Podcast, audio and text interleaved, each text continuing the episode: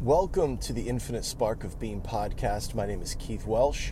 You are going to notice that there is no lead in music and there will be no closing music because I am just kind of throwing this up there.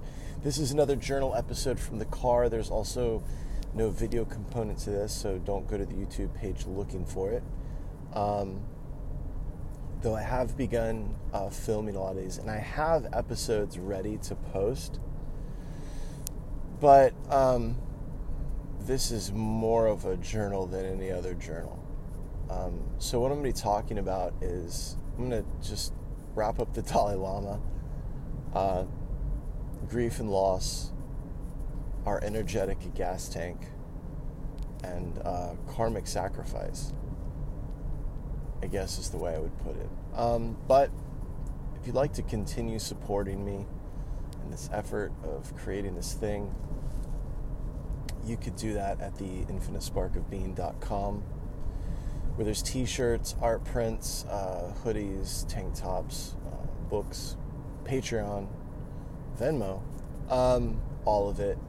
And if you ever have questions and you just want to talk, um, you know, I've got, uh, you, know, you can DM me. A lot of you have realized that. I, I haven't really leaned on this as hard, but um, yeah, we can talk. Um, if you want to do some trauma stuff, if you want to, whatever, we can we can talk. We can figure something out. Um, yeah, my uh, yogic practice is karma yoga, meaning that um, you just stay in service no matter what, without attachment to the outcome. Which sounds easier than it is. So uh, I got a little, uh, I slacked off on episodes and a bunch of stuff as I had a sinus infection for a couple weeks that I tried to clear up on my own. um, which, uh, and inevitably, I ended up in a Med Express using my health insurance for the first time. Um, yeah, I don't really go to the doctor. Like last year, for instance, I found out because I work in a medical ish prof- profession. Um, so last year I had a sinus infection, and our uh, medical whatever head lady she prescribed me amoxicillin, and I found out at f- the age of 45 or 44 or whatever it was at that time that I'm allergic to amoxicillin. so and everyone uh, how can you be in your 40s and not know you're allergic to amoxicillin it's like well i've never taken an antibiotic. I just i don't know. Um, so i got on antibiotics um, and then some methylprednisone and uh, still dealing with some residual sinusy stuff as sinuses are my lot in life but um, whatever. Uh, so to touch base on the Dalai Lama before I get into the rest of this. Um, a friend of mine, Mike, hey Mike, asked me uh, if my opinions had changed about the Dalai Lama. And it hasn't. Um, if anything, now I'm just like in a massive eye roll when it comes to the Tibetan apologists and the Tibetans themselves. Um, so funny let it go. The dude's he got it's it's look. No one's saying that. I mean, I'm not saying the Dalai Lama's a fucking sexual predator or whatever. I am saying the man is a hundred goddamn years old or 87 or whatever, and a fucking gear slipped, and for whatever reason, he wanted that boy to suck on his tongue. Um, I don't know, man. Uh, I think that that when you put because the idea of these tulkus, um, you know, Karmapa, uh, the lineage I took refuge in, he's uh, like the, the head of that is called Karmapa, and we've the you know, our Karmapa's. I, I like the Karmapa. I liked the one before him, though I wasn't old enough to really know about him or even educated enough to know who he was, but reading about him, very interesting guy, very wizardly. He was a very mystical figure. And this Karmapa, um, when I first took refuge, he I think he was like in his twenties.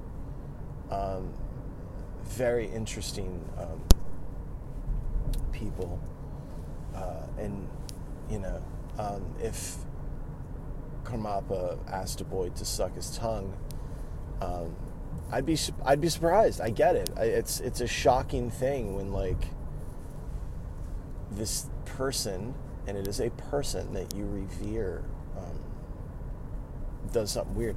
But there's an interesting TED talk by Karmapa that you should check out. I think it's called The Technology of Compassion. And he talks about becoming Karmapa, like when they just came to him and he was like, I was just playing with my toys, and they're like, You're a Karmapa. And he's like, Huh? You know, um, he wasn't uh, self aggrandizing at all. It's very interesting, actually, because he almost like what I got from it, and I don't obviously don't know how the man feels, but it's it was almost like, ugh, okay, I'll do it. Is what it felt like to me. Um, he didn't seem like, oh, this is a great honor, or oh my god, am I really a reincarnated? You know what I mean? It wasn't anything like that. What's spooky about it though is the older he gets, the more he looks like the previous Karmapa, which is really creepy. Um, anyway, so um, I think that, um, man, look, to be honest, I think anytime you remove sex from your life and you try to, like, look at the Catholic Church. Like, you know, I mean, that's probably, I mean, that's obviously a lot more nefarious than the Dalai Lama asking a boy to suck on his tongue, but you got energy in that body and you got predilections and proclivities and whatever, and you're suppressing all of them. And I don't know, maybe one day there's a boy sitting there and you just fucking go crazy because you're 87 and you've never fucked anybody. I have no idea. I don't know, maybe he has. I don't know what the fuck they're doing in these fucking temples. Anyway, I don't know, man, but when you take like so essentially what these teachers are is they're they are an embodiment of um, the teaching, the Dharma. They are considered often to be you know, like like the Dalai Lama is considered to be Chenrezig, or the embodiment of like Om Mani Padme Hum. For some of you that don't know Chenrezig, the Om Mani Padme Hum mantra is the Chenrezig mantra, the mantra of compassion. Chenrezig being the Buddha or Yidam or deity of compassion. Um, he's supposed to be that teaching or sadhana come to life. Some believe that he is the Buddha himself and that Karmapa is also like all these lineage heads are like the Buddha. Um, maybe I don't fucking know. Um, but uh, that's the belief for a lot of people, um, and a lot of folks twist things around so it sounds a little less weird. But that's really what it is. And when you take that, the Dharma, like say you take a teaching, a belief system, and you make a human being the embodiment of it, you're fucking up. you just that you're fucking up already you know, from a PR standpoint, you're taking a shit on this thing, and you know, uh, whereas you look at you know um, Hinduism, you know, the the the the worship of a statue, but the idea that the statue, the illustration, the painting, the whatever, is a physical representation, though they would say a manifestation of um, this God this aspect of God, right? Vishnu, uh, just Ganesh, Kali, all of it is the representation of this specific aspect of God, right? So Brahma, Shiva, Vishnu, uh, all one God, but aspects of this. We call it the creative force. You call it source consciousness. You know, and there's a lot of different ways in uh, that particular system of telling that story of God. Um, but you know, uh, statue isn't going to ask a boy to suck its tongue, right? So you're kind of safe with that. Don't let uh, these creeps. Not I feel I even feel bad just calling them a creep. I don't know. This fucking these people. Don't let them sway your understanding of the teachings. Um, I never wanted to get attached to being a Buddhist. Obviously, I mean, some of you that know me know that I'm definitely that definitely don't fucking act like one. Um, but it's uh, an understanding, a jumping off point for me understanding the world. I will be honest with you, the more I learned about Buddhism, the more I understood the Dharma, not all the stupid rules that some of you are obsessed with, but the actual teachings, the more I was like, oh, this is just in the Bhagavad Gita. That if you read the Bhagavad Gita and you, especially if you buy the uh, Eknath Easwaran, if I'm even saying that right, his commentary, then you get it. That's life. This isn't about a religion or system being right. It's just like I've said before everyone's going up the same mountain. There's a lot of trails up that mountain, and you can take a lot of vehicles on all of those trails. I happen to vibe with the Bhagavad Gita and Krishna and that whole thing. But Buddhism has been something that really allowed me to understand the mind and has made me very effective in the work that I do. So I revere the Buddha as a human being that changed the world. Siddhartha Gautama, if he was real or whatever the fuck, then he changed everything. And, you know, that's touching to me. When I see a statue of the Buddha, it's touching to me because it's like, that's the guy. That guy changed my life. That guy probably read, definitely read the Bhagavad Gita and right? Because I mean, Buddha was a Hindu, but these things, um, you know, it's like when I see Prabhupada. Like I'm not a follower of ISKCON. I don't. I think they're a bit wacky. Um, no, I don't. I think they're beautiful. It's just I can't get down like that, and it tends to. Those ashrams tend to be shelters for some fucking weirdos. Like I shared the other day of uh, John Joseph's uh, post about that one brahmachari, uh, you know, pedophile. Um, and then he also mentioned the same post uh, uh, Radhanath Swami being a bit of a fucking creep himself. And I love Radhanath Swami's teachings. I love what he says, but him as a person is um, he's a fucking creep. Um, just a fucking and it's uh, to be honest what's hilarious is the first time i ever saw that guy and i read his book going home uh, but i looked at him like every spidey sense of my body went off. I was like nah this dude's a fucking weirdo. Um, but i also have to remember i there's an abused child that still lives inside of me right? And uh, maybe i didn't know you know sometimes i don't know if that's like little keith going uh-uh nope or if it's rational. I don't know. I don't know. But um, the more research I did on on him, the more I learned that he is actually a bit of a thug and kind of a piece of shit. But um, there's also I, I don't know for sure. I know that I saw a very compelling video of him shaking somebody down with some other uh, devotees. So um, yeah, you can't. But when I see Prabhupada um, I feel a lot of love, though he would never condone my lifestyle.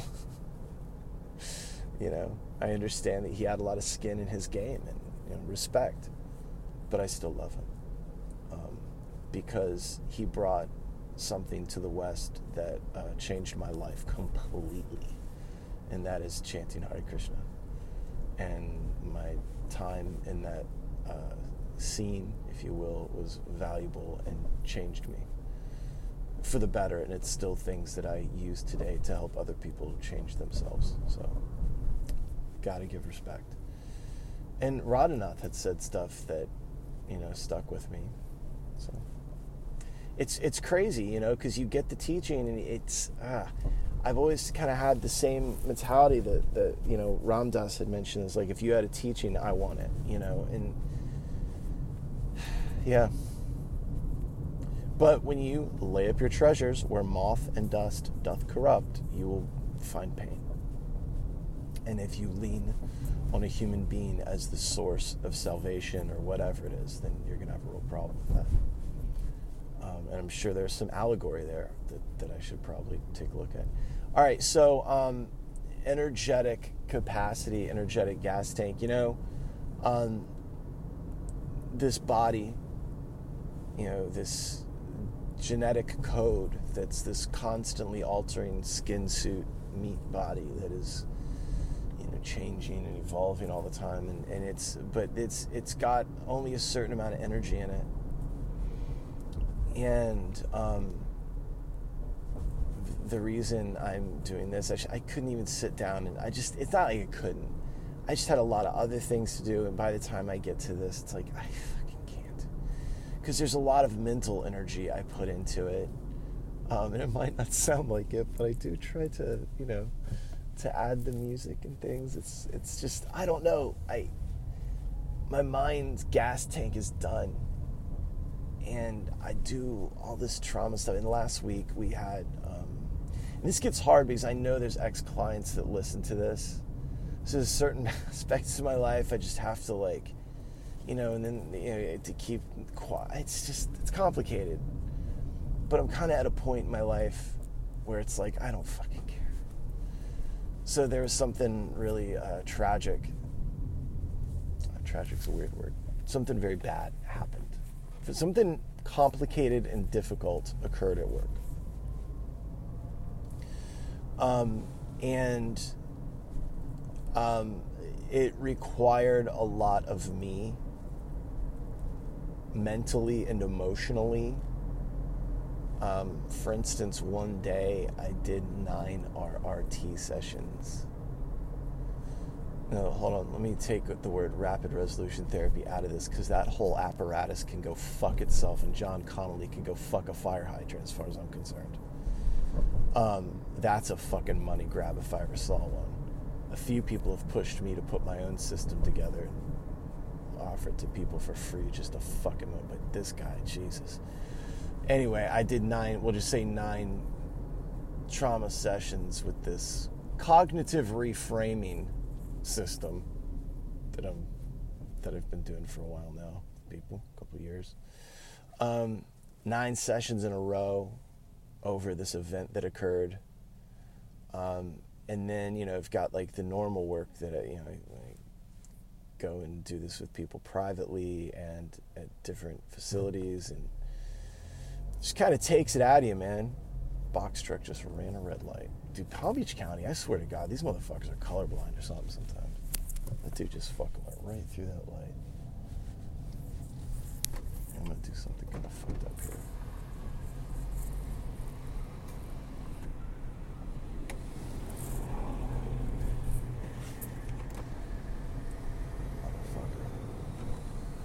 Um, good lord people just fucking pay attention to what you're doing. It's just fucking try. You know, it's like I realize, you know, you might not have anybody that loves you or cares for you, so you're just gonna drive like a fucking asshole. But some of us are cared for by people. People love us and they want to see us. So if you know, so when you drive like a shithead and you hurt people, then you hurt their loved ones. And you hurt all these other people and you cause this like reverberation. You know, if you want to fucking, I don't know, wrap your box truck around a fucking light pole, do it on your own time. Um, but just don't hit any other cars. So, um, slight digression. Uh, so I just didn't have the fuck. I was struggling. It was interesting, and the reason I'm talking about it is because I'm always a little shocked. There's a piece of me that believes that I am above getting tired and I am above certain pain and suffering because I work out and I take care of myself. And I and I understand this and I understand that. And then it's like I get whopped in the face with like the fact that like, you know, I'm just a mortal. And I don't even think it's a conscious belief I have. It's just like I feel like maybe sometimes I just ignore all those things, which I guess is helpful for other people because then it allows me to do work for others. But then what what happens is I end up neglecting myself. Um, but after this thing that had occurred last week, um, it was hard because it dawned on me that I didn't have anybody um, I felt very alone. Um, and I tried reaching out to people um, to uh, And I don't realize that I isolate myself sometimes. I don't realize it until like I need somebody. And I have friends and things, and uh, but sometimes you have a special connection with somebody, and you just feel understood by that person. And that's what I was missing last week. And it, thank God I had the sense to reach out to um, reach out to a lot of people. I'm surrounded by therapists, which is great. But, you know, there's one special person that I just ended up reaching out to, and I'm glad I did. Um, because it's it's one thing to talk to a therapist, and God knows I've talked to enough of them that I work with. And my clinical director, uh, this woman Katie, fucking superhero. You know, because uh, being a clinical director in the world that I'm in is fucking drag. But she made time for me, and we're very similar in a lot of ways. So cornered my thinking a lot, corrected a lot of it for me when it was too close to me to see it, for me to see it. Uh, but this other person, sometimes you just know these people in your life where, like, where I can s- say anything. I can say some of the meanest, darkest shit, you know, and this person gets it. And they always get it. And they don't judge me, and I don't feel, more importantly, I don't feel judged, right? I feel safe saying certain things. I think a lot of us miss that in our lives the ability to just say something that's very sketchy. um, it's 6 a.m. by the way. I started this thing at 5:30. going into work. Um, early to work on the book, go for a run, go to the gym, and then uh, talk to a group of people for three hours. That's my Saturday. Um, but uh, I just my gas tank went empty, and what somebody had mentioned, they go, you know, like this week you poured into everybody and nobody was pouring back into you. And they were right. And then this person, person that I reached out to, was somebody we'd kind of distanced ourselves from each other for various reasons, and it was hard to reach back out. But in the end, I'm glad that I did, and they were glad that I did, and, and that person kind of fills me back up um, to where I feel like I can deal with others again. so all week it was just grief and loss, like amongst our community, amongst staff, and then it felt like every session I did with somebody was grief and loss, and like horrible fucking stories, the shit that happens to kids, the shit that happens to adults. You know, sometimes in this field we hear stories that um, it's sometimes it's just so sick that if I asked you to come up with something in your mind and use your all your imagination to do it, like you couldn't fucking think of some of this shit. Um, it's crazy. It's what, what happens to humans is insane. Um, but um, the reason grief and loss is difficult is because it's a confusion in the mind. Um, I didn't experience any grief and loss this week, just to make that clear. Like, for me, you know, just to mention, actually, one of the things I was going to talk about is I, I, the word karmic, uh, the term karmic sacrifice came to mind because sometimes the things that happen to us, you know, there's that classic annoying therapist phrase of, is this happening to you or for you? Um, which makes me want to go fucking punch a tree. Um, because I know it's happening for me. But um, sometimes these things happen. It's not always for you. It's for somebody else, and that's very difficult for people. You know, um, because we forget that we're fingers on a hand. And sometimes the things that are happening to the thumb are for the pinky. Does that make sense?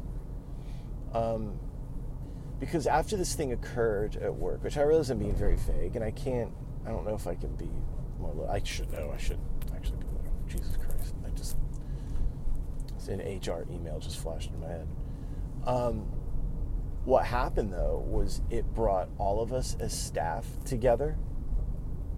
I feel very at home and close to the people I work with, and it brought the whole community of patients and clients together.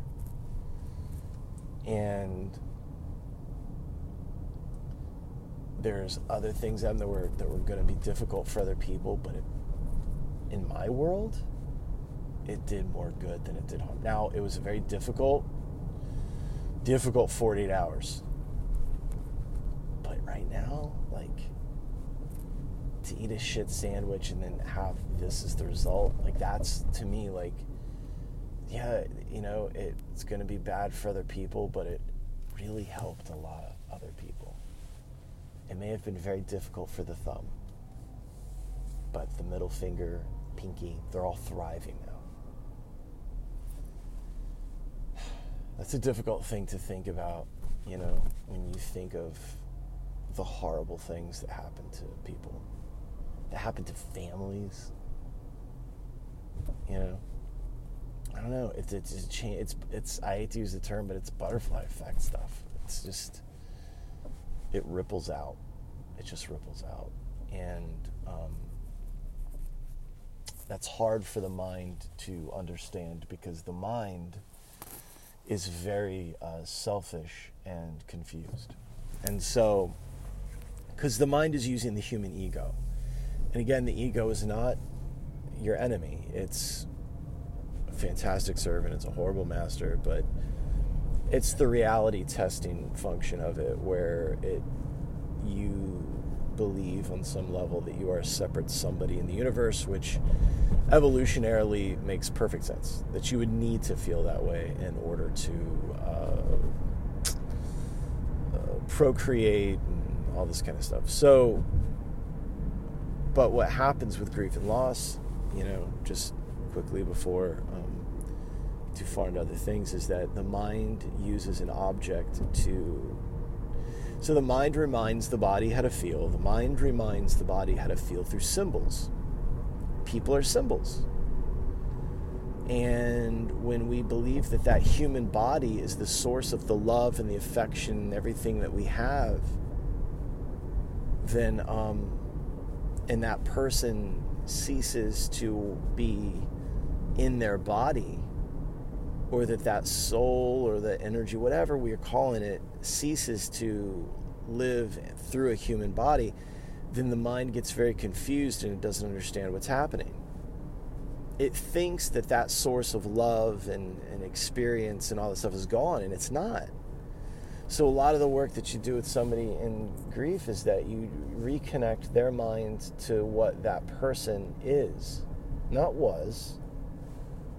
You know, there's a great saying grief is not sacred because grief is keeping you from everything. And it's keeping you from doing the things that that person that you're mourning would want you to do, how they would want you to feel. Right? So the mind thinks that that person now now there's other issues you know, you got to think like not only are you losing this person that your mind believes is the sort that the meat body, you're losing this meat body that the mind believes is the source of love and all of the things that it's associated with this person's body. But now that death, that sudden thing, or not sudden, reminds the body of other things the mind reminding the body how to feel. Let's say the death was sudden, tragic, just crazy and confusing. Um, well, then, I don't know, when else were you harmed by a moment that was crazy, confusing, and very sudden? You know, there's a lot, of, it's, it just sets off a chain of events inside of the nervous system, you know?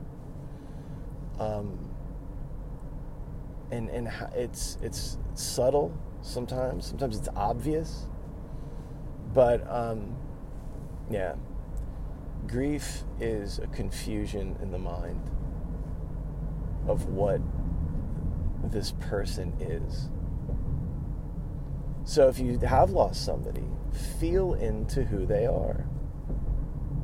The love, the experiences, those things still happened. But that's them. The body had nothing to do with them.